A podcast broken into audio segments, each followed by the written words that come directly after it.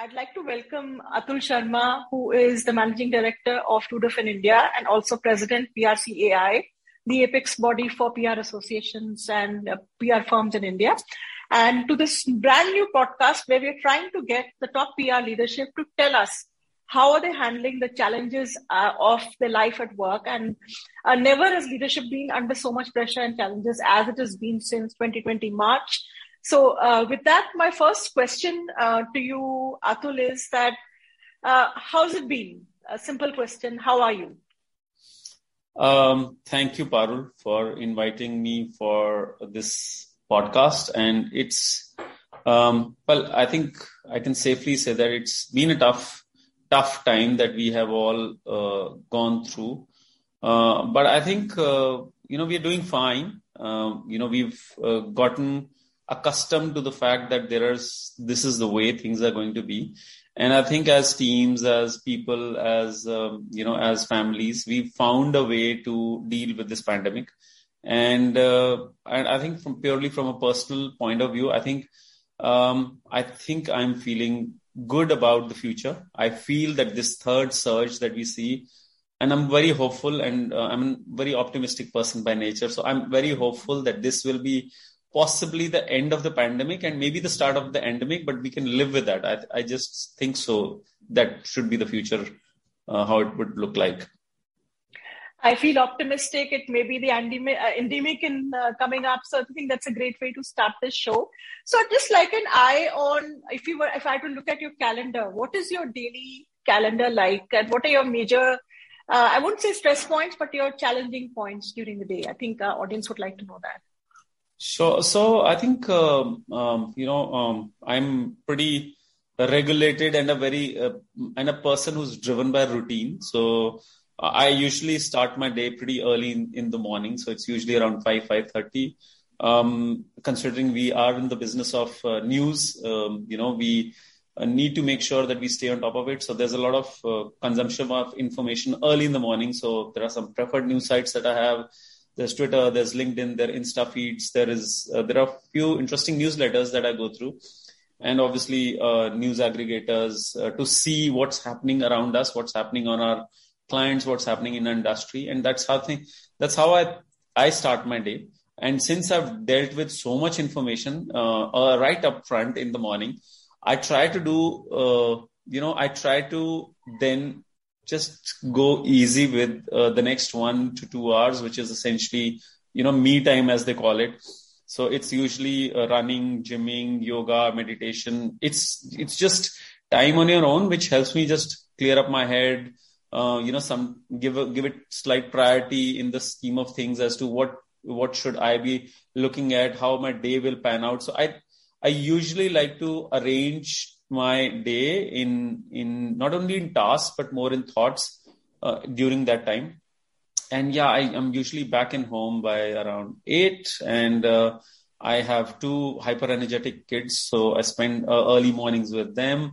Uh, i have a hyper energetic golden retriever also so there's a lot of i would say a lot of banter which happens with uh, with that. And uh, you know usually sometimes when we have time my wife and i we have a we have a nice cup of tea, but that's usually the start uh, to the day. And I think, you know, um, one thing which I realized, I think somewhere in the middle of my career is that we often tend to focus a lot of our energy on urgent tasks. You know, what's here, what's right now. And we tr- tend to drown ourselves in that. And I feel that, you know, if we can prioritize our important tasks and get to do them first, uh, you know, it'll always give you good progress in the long run. So I've seen as a leader, uh, you know, and that's my way of segregating important versus urgent. So anything which I feel uh, is going to help my firm progress, which is going to help my people, which is going to help my client, those t- tasks come right up front and they become the important ones. And there are some urgent ones which possibly either I can do or I can delegate uh, but like I said, you know, we all have our fair share of, uh, you know, fires that we need to douse. So I have my own urgent tasks, but those in my scheme of things come slightly lower in the priority. So I think if you ask me, I don't feel challenged. I don't feel that I'm getting stressed with things because I think this prioritization, which I learned a little early in my career, has really, really helped me in in prioritizing my day, month, year, and uh, and putting yourself to targets, to goals, which are which then don't look that uh, you know that that difficult to achieve because you just have your priorities aligned in the right place in the right time. I, I, love what you said that I organize it by thoughts and not tasks. I think I'd just like to ask a little bit more. And of course, another filter you gave us is that important versus urgent. You, you're very clear about that distinction. Could you give us an example, uh, you know, especially the thought approach? I, it's very interesting. So, you know, the thoughts is, um, you know, usually we often tend to think of a plan which we want to let's let's assume you know it's a working situation i need to submit a plan to a client. And usually you know the way we think it's about a task which we need to accomplish and we need to submit a plan to a client. Uh, i break it down and i talk and i focus more on the fact that what can i work with my people what can they learn from it how you know what are the learnings that each one of us can derive when we are working on this plan how will our engagement, our interaction build our companionship, our camaraderie? So I think for me, the plan is not the task, which is the outcome, but it's more, you know, the way we'll engage, the way we'll come together. So every time I find out ways and means to work with, you know, an associate in my team, I try and, you know, surpass a few levels and work some you know with with a junior level directly because i think the kind of exposure that you can provide to a young uh, professional and you know the meaningful difference that you can bring to their life is unparalleled. And i think that's when i say thoughts because i think most of the times we often remember you know our and, and that's my philosophical way of looking things. Our life is made of good moments and bad moments. And when we tend to remember our lives usually for me the good moments will always be more than the bad moments. And i think that's what my focus is that every time we are engaging with people we are engaging with clients we give them more of those good moments. And you know that's when i say thoughts because those thoughts which are those good thoughts that those nice exhilarating thoughts when you did something meaningful when you when your clients really appreciated you or when your people really appreciated you i think those are the thoughts which hold us nice and dear to our hearts. And uh, i think that's what build teams that's what build organizations that what you know that's that's what i think purpose driven organizations do and yeah I, I i hope i'm able to explain what you know i'm I, am i am trying to put through I think you explained it really well, and, and, I'm going to try and adopt this in my work also because um, uh, for journalists and for PR professionals as well, deadlines always loom large. So there's always a deadline every few hours. So it's True. a very good way of approaching it. Uh, one follow-up question to the calendar approach. Uh, how much in advance do you uh, uh, do you plan your calendar and do you devote a day of the week? there, there's a lot of advice on the internet that do you know plan so much in advance. What has worked for you?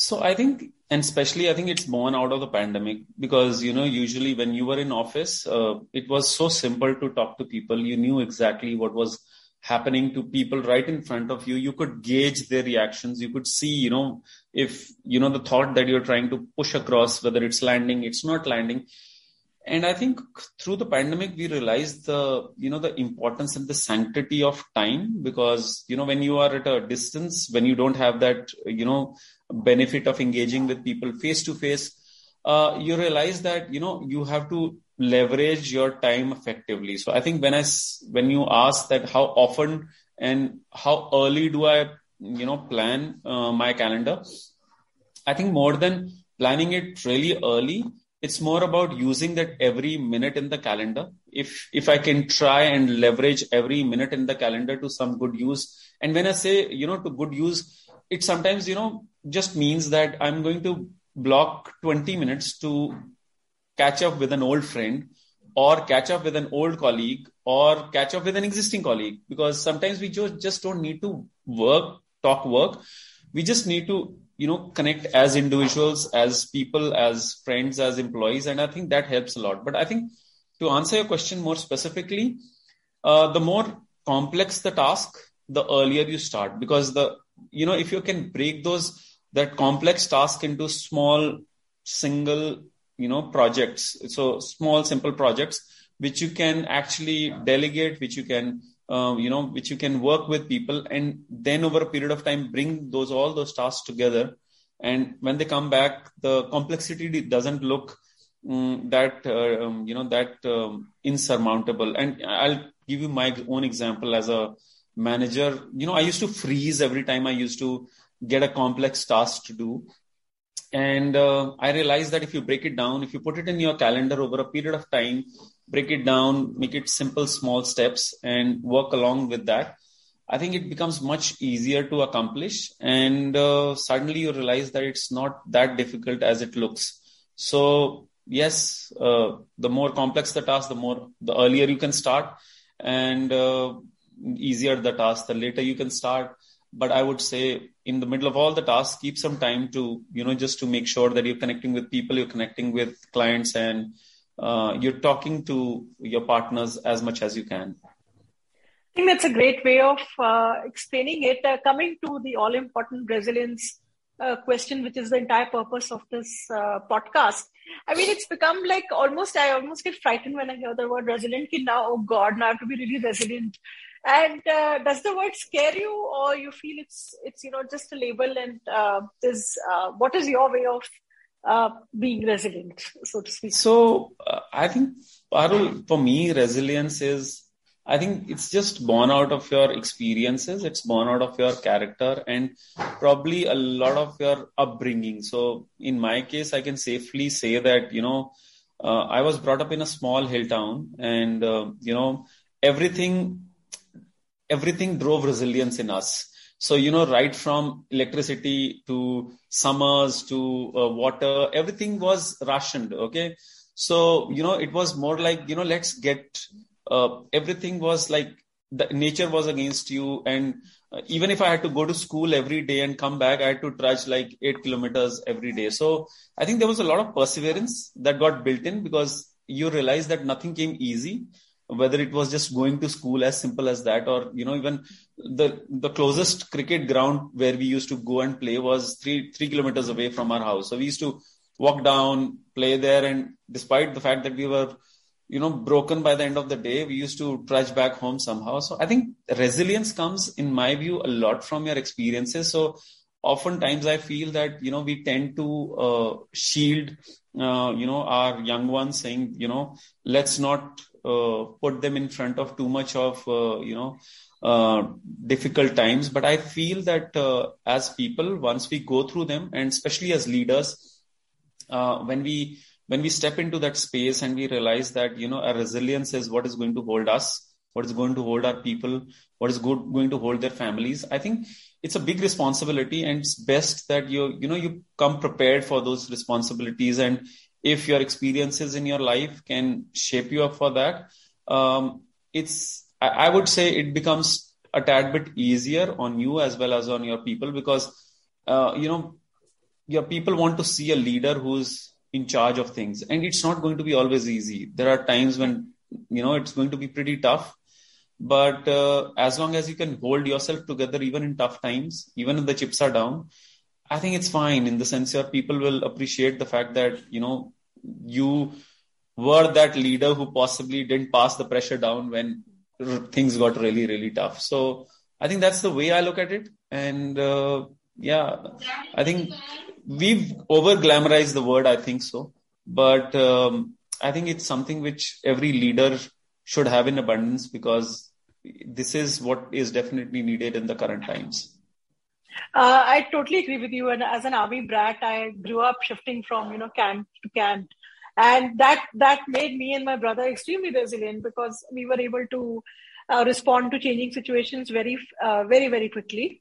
And I think I like what you said about not passing on the stress uh, to the team. And you have you know the resilience you have to show uh, not show but yes they have to be able to rely on you to be strong for them uh, so uh, uh so, is it possible to institutionalize uh, resolution? Because, uh, sorry, is it possible to institutionalize being resilient? Because it's such a, in a way, a nebulous term. So how, how do you build it? How is there a way to build it across the organization? Definitely, I think so, and I think uh, you know it needs um, it needs definitely perseverance because uh, you know often as people we we tend to learn more from the bad behavior of our bosses than good behavior. Let me put it like that. So, uh, you know, I think uh, if we can emulate, uh, you know, the behavior from our bosses, which we really, really appreciated. So, I think I've worked, I've had the, you know, mm, I think the good fortune of working with bosses who were, I think, um, who were able to hold on their own, and even during the toughest times, possibly knew how much stress they should be passing on to their uh, teams and to their people. And I think I I learned from them, and I've had this. Uh, I think I've uh, worked with quite a few people in my um, you know um, working career, wherein I've tried my level best to make sure that you know every time they are dealing with stress, every time they are dealing with tough external circumstances, they are able to hold on their own and not pass it down to people. I think once you see that happening, uh, once your bosses do that, chances are that when you grow up as a leader, you are going to most probably behave in the same manner. At least I've turned out like that because my bosses made sure that they were able to be logical, be reasonable, even in very, very tough times, even if things went bad. And I think, you know, everybody commits mistakes. And I'm sure even I did my fair share of mistakes when I was, uh, you know, growing up um, in this profession. But I think the fact that my bosses were patient with me, they were, um, I think they persevered with me, and um, I think I just need to repay back. So I just, whenever, every time I work with people, I make sure that uh, you you get people to learn from their mistakes and make sure that they never repeat their mistakes. And that I think is something which you can build into the character. So resilience is definitely something which can over a period of time be built into the character. Uh, and uh, it's not an easy one, I can definitely say, but it's not it's not impossible to do. Uh, which brings me to another uh, question: this expectation that leaders have to be error-free and perfect. Uh, do you put that pressure on yourself? And have you made a mistake as a leader, which and how have you addressed that? Well, I think I I've had, like I said, I've had my share, fair share of mistakes, and uh, you know, um, I think uh, the simplest thing that I ha- and I still they do that, you know, and just to give you a simple example, every time we go in for a pitch uh, for a new business prospect, we come back, and in case we don't win it, uh, you know, in my head, I try to inst- introspect as to what I could have done differently. And there are times when I see myself not adding up in some spaces, and I do see that that was a mistake that possibly if I wouldn't have committed, things would have turned out differently. And I think just to make sure that I'm possibly as human as anybody else, we sit in a room and with a group of people, we discuss what I could have done better or what was the mistake that I did, which possibly uh, didn't make the decision work in our favor. And I think that admission in front of a whole lot of people, I think it somewhere stems into, it blends into our, uh, you know, the entire company's philosophy that we are a flat, non-hierarchical structure. So I'm as uh, possibly, uh, you know, I'm in the same boat as you. When I commit a mistake, you can also commit a mistake and i think that uh, you know that confidence that you know you have a leader sitting in front of you and admitting admitting the fact that uh, possibly on his account he did something wrong. I think uh, that gives our people a lot of confidence that yes you can commit a mistake uh, but you learn need to learn from your mistakes and make sure that you don't do it again. And i think that uh, definitely does help. I think somewhere down the line we often you know create this aura around leaders that you know you can't get anything wrong. But i i completely disagree with that. I think we are all humans and if we do work mistakes are going to happen whether we like it we don't like it. Uh, two final uh, questions. Uh, uh what's the journey been like from like you said small hilltown boy to president of prcai uh, today uh, what personal strengths have helped you along the way I would say, uh, you know, I think it's uh, like I said, uh, there's a lot of perseverance that I get from my mom. There's a lot of willpower that I get from my uh, father. But I think the fact, uh, you know, an interesting conversation which I was having, ha- which I was having with a friend of mine. You know, often we tend to focus a lot on our education, saying that you know our education is going to take us places. But I realized that you know in our in most of our cases, it's actually our experience, our experience with different people, uh, different places, different towns, different cities that gives us a lot more exposure. So I think the journey of a hill hill boy to a bigger city, uh, you know, trying to find his place, uh, making friends uh, with people from uh, large cities, and you know, trying to find a common purpose, a common goal. And I think PRC has been uh, purely, I would say, um, mm, a lot of luck and the fact that I think as a personality, uh, you know, I was able to bring together a lot of people from the industry who uh, believed in possibly the same cause that I believe. So I think it's a lot of, I would say, diplomacy is a very strong word, I would say, but I think, uh, you know, making sure that you are able to uh, bring together, uh, you know, a common dream, a common goal, and put it in front of people and make that work. I think that, in my view, did uh, did its uh, you know charm in bringing everybody together on a common platform. So yeah, I can say that. Uh, one final question, Atul, before we wind up this really nice and interesting, insightful uh, conversation. Who is your uh, go-to person or mentor for uh, stresses at work? Well, uh, you know, I uh, usually I don't, and it's an it's a very strange situation because I have um, I'm married to uh, to a corporate communications leader uh, who also happens to be my client. So usually, most of the times, you know, I would come back and I would love to share with her uh, all the stresses that are happening at work. But sometimes it, in some form or manner, it does also affect her. So I can't come back and you know share everything with her.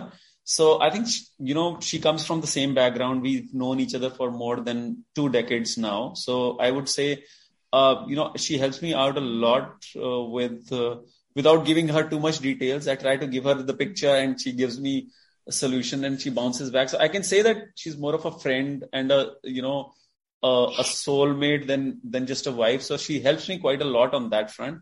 But I think more than that, if you ask me, most of the times I'm not able to. I don't need a. I don't need to de-stress. I have, and I think the work from home piece has really helped because uh, you know, I'll get off this meeting and I have my younger son who'll just come come up to me in the middle of his you know class and he'll just give one big hug and say I love you and that does it. You know, that just does it. And there's this I was talking about about Alaska, who's my golden retriever. She'll come, jump, play.